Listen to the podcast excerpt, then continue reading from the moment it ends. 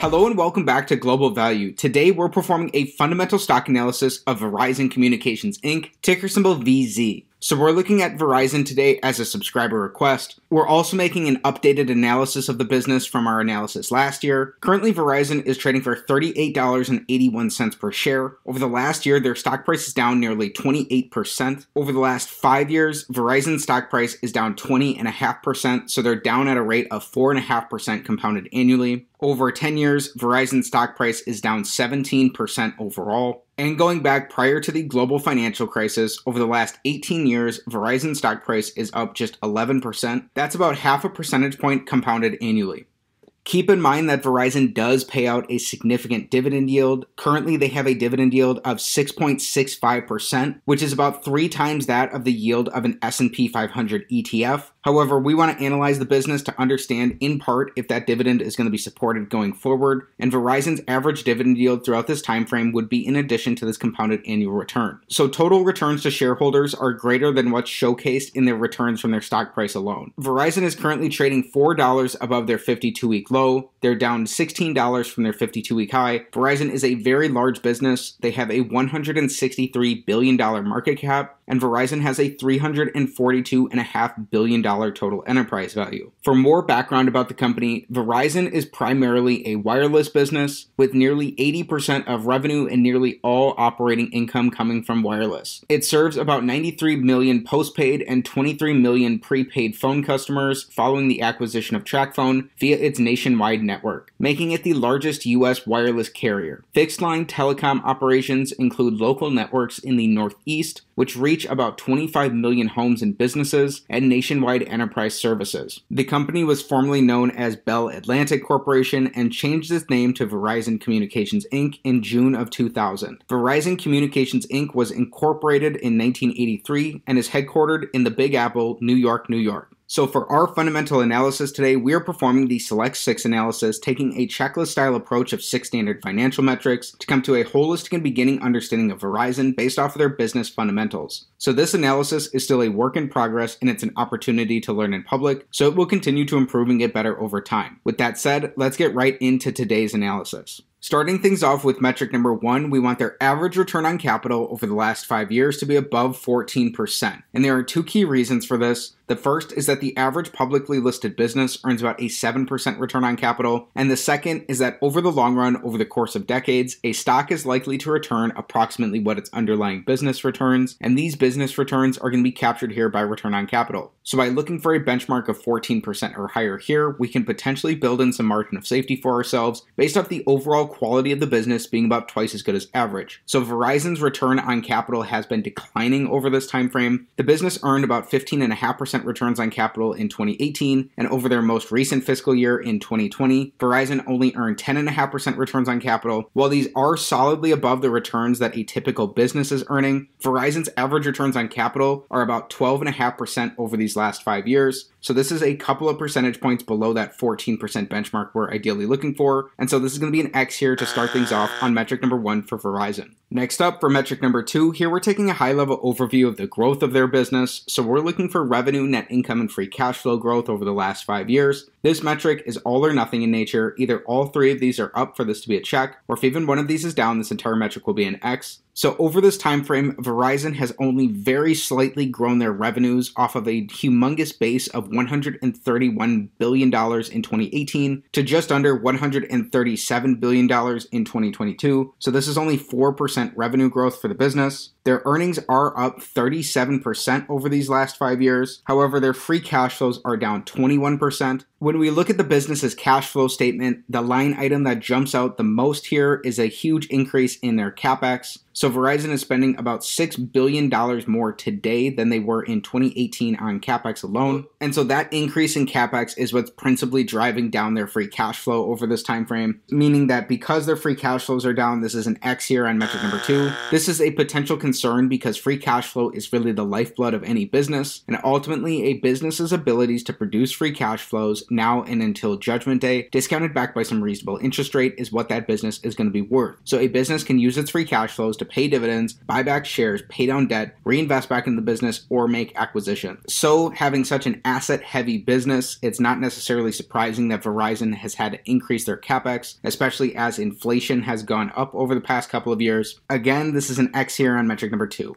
Next up, for metric number three, here we're taking the perspective of an individual shareholder in the business by looking at Verizon on a per share basis. So we're looking for earnings per share growth over the last five years. We learned in our previous metric that their earnings are up thirty-seven percent over this time frame. However, we still want to look at what the company has done in terms of their shares outstanding. Verizon over this period has marginally diluted shareholders. They've only issued about two percent additional shares outstanding. Ideally, we want to see a business not issuing shares, or better yet, they'd be buying back shares if if they think that the price of their business is trading for below its intrinsic value. So with their earnings being up at a rate that's much faster than their shareholder dilution, this has led to earnings per share growth over the last five years for Verizon. This is a check here on metric number three, and this is our first check of the day. Over their last twelve months, Verizon has earned five dollars and six cents for each share that they've had outstanding. Next up, for metric number four, here we're looking for something very similar. So we're looking for free cash flow per share growth over the last five years for Verizon. So as we learned previously, their free cash flows are down over this time frame, and the company has issued a small percentage of additional shares outstanding. This means that Verizon's free cash flows per share are down over this time frame, and so this is an X here on metric number four. The business has only produced two dollars and forty-eight cents worth of free cash flow for each share that they've had outstanding in their most recent fiscal year. So far through our first four metrics, we only have one check and we have three X's for Verizon. There's something here that we're going to point out about what happened in their fiscal twenty twenty-one as well, for why they're showing such a negative amount here. Next up, for metric number five, here we're evaluating how the business utilizes debt. So we don't want to be investing in overly levered businesses, because during economic downturns, it's overly levered businesses that are going to be at the greatest risk of poor outcomes. So we want their net debt, which is their total debt minus their cash and their short-term investments, to be below the amount of free cash flow that the business has produced over their last five years. So Verizon has significantly increased their net debt position over this time frame. There was a big jump from fiscal twenty twenty to their fiscal twenty twenty-one, which we'll cover in more depth in just a moment. Even since then, Verizon's been increasing their net debt position. Currently, the business has one hundred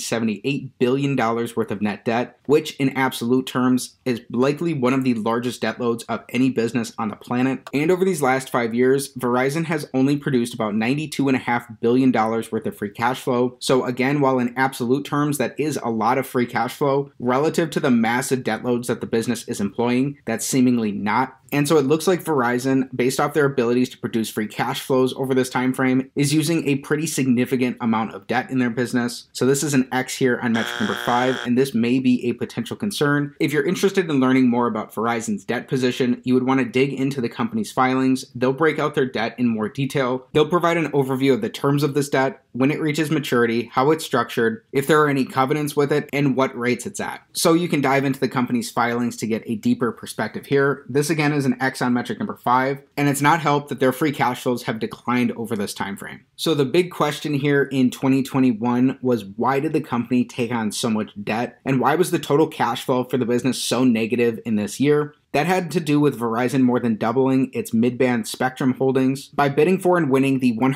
forty to two hundred megahertz C-band spectrum, which cost Verizon fifty-two point nine billion dollars, including incentive payments and clearing costs. This is a huge expenditure in fiscal twenty twenty-one that enables Verizon the use and ownership rights of this mid-band spectrum. Bill Brewster had an excellent episode on his podcast where he had a guest on who dove heavily into the telecom space, and they talked specifically about this mid-band spectrum and some of the physical constraints of the different low, mid, and high-band spectrums, and how that can potentially impact Verizon and some of its peers and competitors like A T and T and T-Mobile going forward. I'd highly recommend that you check that out, and I'll link to it in the description down below. Then our sixth and final metric, the big metric of them all, we want their average free cash flow to their total enterprise value to give us a yield that's above five percent. If this is the case, this may potentially offer us a reasonable starting point for evaluation of Verizon, and it may offer us a slight risk premium to the yield of the ten-year treasury. So we're using their total enterprise value because it takes into account both their market cap and their net debt position, and it's going to give us a perspective of Verizon as a business that's more similar to as if Verizon were a private company. So currently, Verizon has a three hundred forty-two point five billion dollars total enterprise value. We learned in the last metric that Verizon has produced ninety-two point five billion dollars worth of free cash flow over the last five twenty-five years, meaning that in an average year, Verizon produces about eighteen point five billion dollars worth of free cash flow. So when we divide their eighteen point five billion dollars of their average free cash flow by their three hundred forty-two point five billion dollars total enterprise value, that somewhat surprisingly gives us about a five point four percent average free cash flow to enterprise value yield for Verizon. So that is slightly above that five percent risk premium we're ideally seeking. And so on an average basis of their free cash flows here, this is actually a check on metric number six for Verizon. Just because this is the case doesn't mean that you're going to go run out and buy this business. This is not a buy or sell recommendation of any security, and it's not financial advice. One thing you want to be aware of here as well is that their free cash flows have come down over the last five years. So as we discussed in our last metric, Verizon has produced fourteen billion dollars worth of free cash flow in their most recent fiscal year. So to get a current free cash flow to enterprise value yield for Verizon, when we divide their fourteen billion dollars of their most recent fiscal year's worth of free cash flow by their three hundred